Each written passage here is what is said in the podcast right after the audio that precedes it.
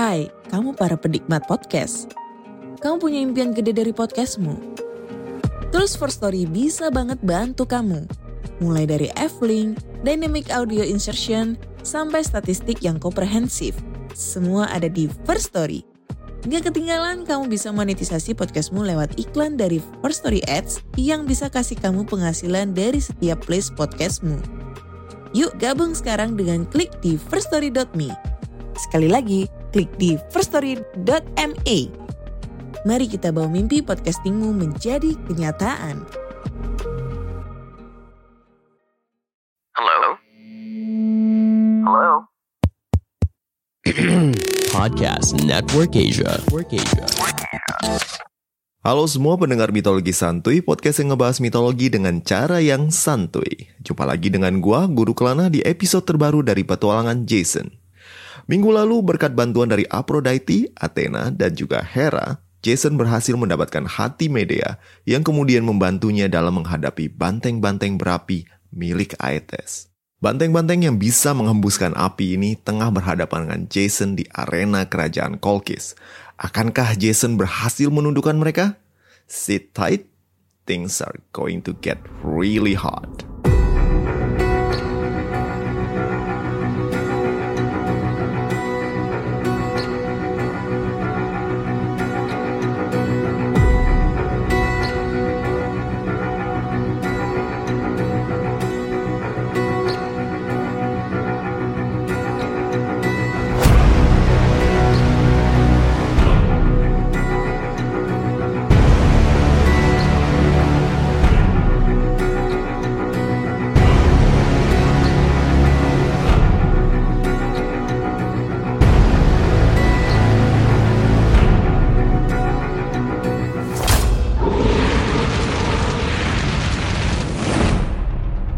Penonton menahan nafas melihat sang pangeran dari Kolkis dijilati oleh hembusan api sang banteng. Api yang panasnya bisa dirasakan oleh penonton di kursi depan membungkus seluruh tubuh Jason bagaikan selimut api yang membara. Semua mata tertuju pada Jason, berharap suara raungan menjelang ajal terdengar, dan tubuh sang pangeran berguling-guling sebelum akhirnya berubah menjadi kerangka putih bercampur abu.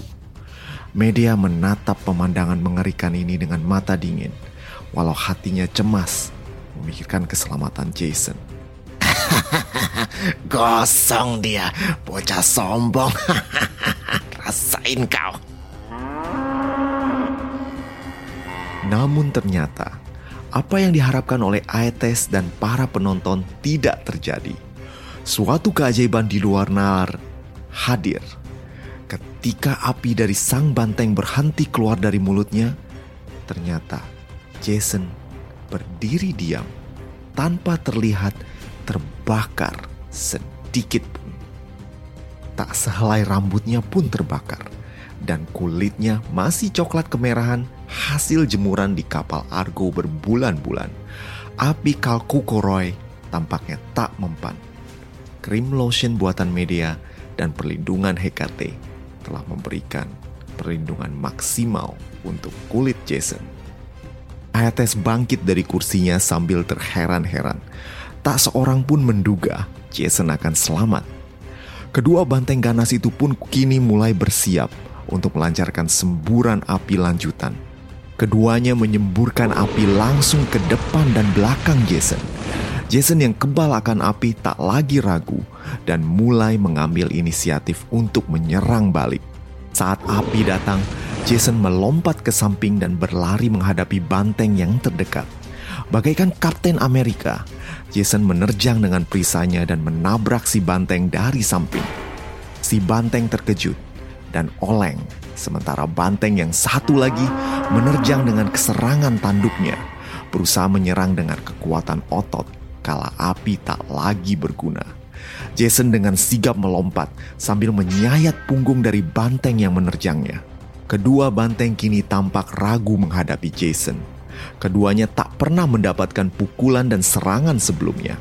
Api andalan mereka selalu menjadi senjata yang menghabisi lawan tanpa lawan sanggup menyerang balik. Setelah berkali-kali menyerang dan menerima sayatan pedang Jason, banteng-banteng ini pun menyerah. Orang bilang hukum rimba berkuasa, di mana yang lemah takluk pada yang kuat.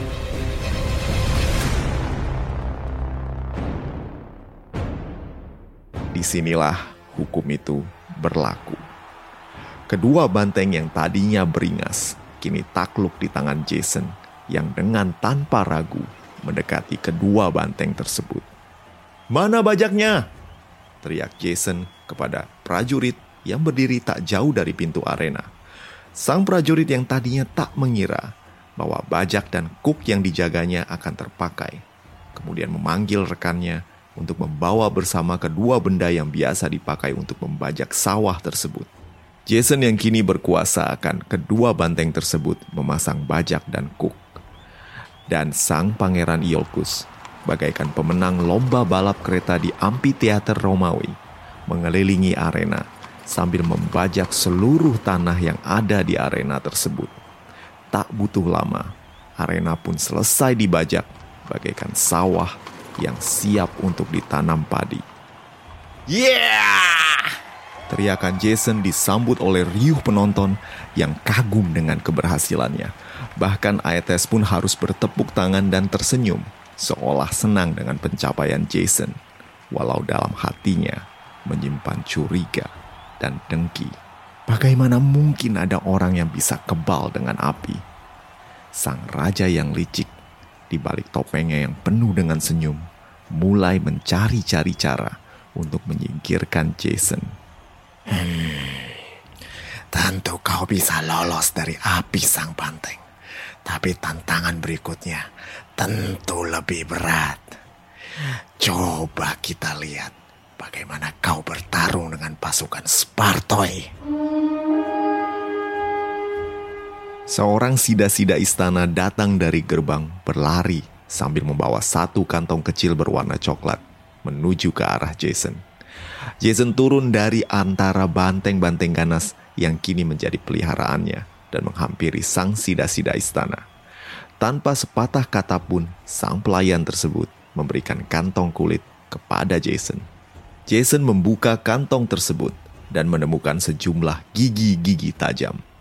Pahamlah Jason, kalau Aetes tak betah menunggu untuk memberikan tugas berikutnya. Gigi-gigi yang katanya adalah benda antik koleksi Aetes ini adalah benda ajaib yang dimiliki oleh Katmus, sang pahlawan Yunani pendiri kota Thebes. Konon, Katmus membunuh seekor naga penjaga rawa Ares, dan atas petunjuk Athena, Katmus mengambil gigi-gigi naga tersebut. Gigi-gigi tersebut jika ditebar ke tanah yang subur, akan tumbuh menjadi prajurit bersenjata lengkap dan mahir bertempur. Berbekal prajurit inilah, Katmus mendirikan kota Tips. Bagaimana sisa-sisa dari gigi naga ini sampai ke Aetes, tak seorang pun tahu. Namun, satu hal yang pasti, Aetes ingin Jason berhadapan dengan rombongan prajurit Spartoi yang kuat. Hai anak muda, Tunggu apa lagi? Mau selfie dulu? Cepat tebar! Jason menatap Aetes yang tampak telah pulih dari terkejutnya dan kembali percaya diri. Jason kemudian menebar gigi-gigi naga tersebut ke lahan yang akan dibajaknya. Begitu gigi-gigi tersebut jatuh ke tanah, sesuatu yang di luar nalar terjadi. Perlahan, dari tanah coklat yang gembur tersebut, muncul ujung tombak yang perlahan bergerak ke atas, seolah terdorong oleh suatu tenaga misterius dari bawah tanah, menampilkan wujud sang pemegang tombak. Satu, empat, sepuluh, empat belas, lima puluh sosok bersenjata lengkap muncul dari tanah. Sementara seisi arena menatap dengan kagum akan peristiwa yang sedang terjadi Mata Jason menjelajah mencari batu. Ya, sebuah batu yang bisa dilempar. Jason bukan lagi random atau kurang kerjaan pengen nimpuk Aetes, tapi dirinya sedang mencari batu sesuai dengan petunjuk media kemarin malam. Jason, untuk menghadapi para Spartoi, tunggu mereka tumbuh dari tanah. Dan ketika mereka berbaris ke formasi tempur, lemparkan sebuah batu di tengah formasi mereka. Jason menemukan sebuah batu tak jauh dari tempatnya berdiri dan mengambilnya. Mata Jason melirik ke podium tempat Medea duduk. Sang putri Kolkis memberikan anggukan, tanda Jason telah siap. Para Spartoi atau prajurit gigi naga ini terlahir dari naga peliharaan Ares, sang dewa perang. Konon kekuatan mereka setara dengan prajurit terkuat di seluruh dunia. Keganasan dan murka Ares menyertai pasukan ini, dan Jason seorang diri bukanlah lawan mereka. Pasukan Spartoi yang telah sepenuhnya bangkit kemudian bagaikan mendapatkan komando, bergerak berbaris membentuk formasi tempur. Namun Jason tak menunggu sampai mereka siap dalam formasi. Sesuai dengan petunjuk media, Jason melemparkan batu yang diambilnya ke tengah formasi. Batu Jason berhasil mengenai kepala satu prajurit yang berada di tengah. Lemparan batu Jason yang keras membuat sang prajurit oleng dan menabrak rekan sampingnya yang secara tak sengaja menusuk prajurit di hadapannya. Pergerakan formasi terhenti dan kekacauan pun terjadi. Para prajurit Spartoi kemudian malah bertempur satu sama lain. Ke-50 prajurit saling baku hantam dan mengadu senjata dengan ganas. Sementara Jason hanya duduk santai di pinggir arena. Lawan yang mestinya dihadapi Jason malah sibuk berantem satu sama lain. Kejadian tak diduga ini membuat seluruh isi stadion terkesima. Ada yang kebingungan, ada juga yang tak peduli, yang penting bisa ngeliat aksi berdarah. Ada juga yang marah luar biasa. Tentu saja, dia adalah Aetes. Sang raja mulai merasa ada yang ganjil dengan keberhasilan Jason. Rencananya sempurna, hanya saja hasilnya tak terduga. Ada sabotase sepertinya. Media sang pelaku masih menunjukkan ekspresi dingin, seolah tak peduli dengan apa yang terjadi di arena pasukan Spartoi terus bertempur dan satu persatu mereka gugur. Dari 50 orang, kini hanya tersisa dua orang yang saling berduel memainkan tombak dan pedang di kedua tangan mereka. Wajah lelah dan bermandikan peluh serta darah. Kedua yang tersisa ini bertempur tanpa keraguan. Sampai akhirnya, satu dari mereka berhasil menghujamkan tombak di tubuh prajurit yang lain.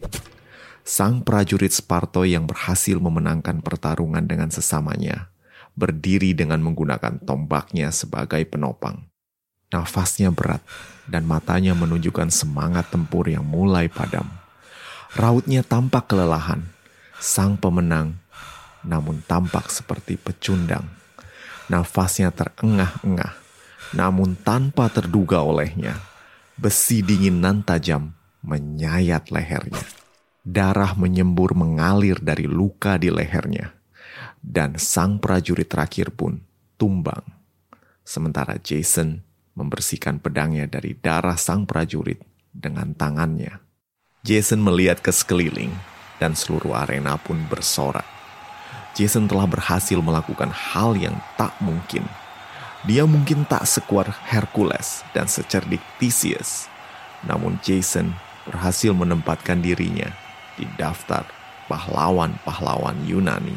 Semua karena cinta media kepadanya.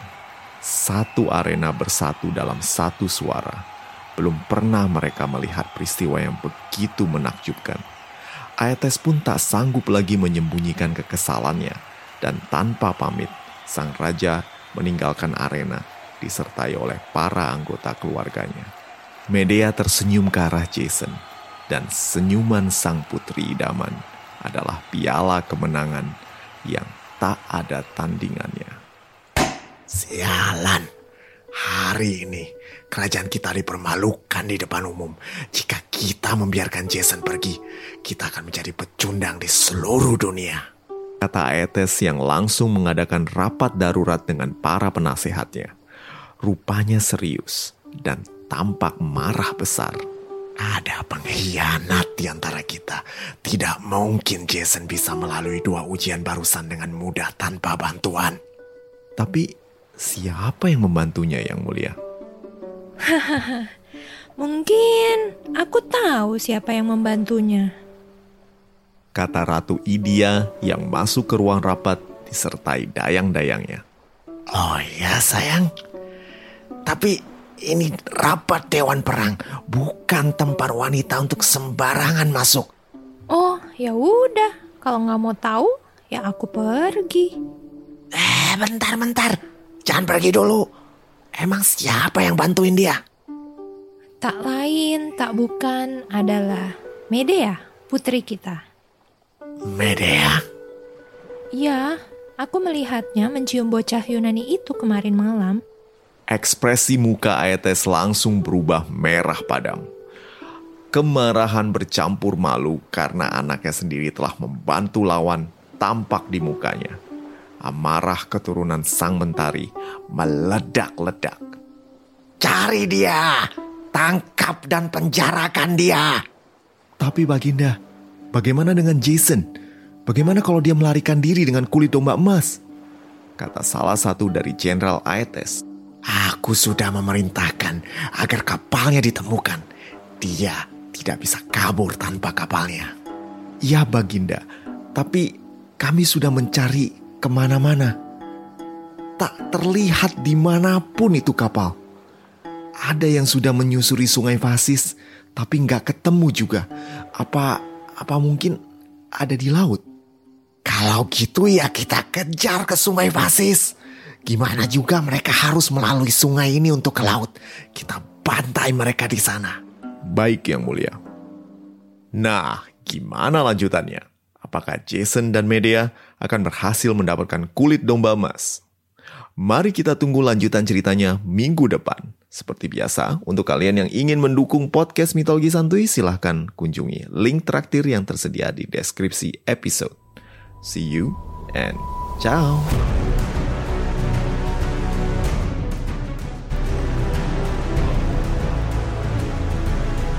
Pandangan dan opini yang disampaikan oleh kreator podcast, host, dan tamu tidak mencerminkan kebijakan resmi dan bagian dari podcast Network Asia.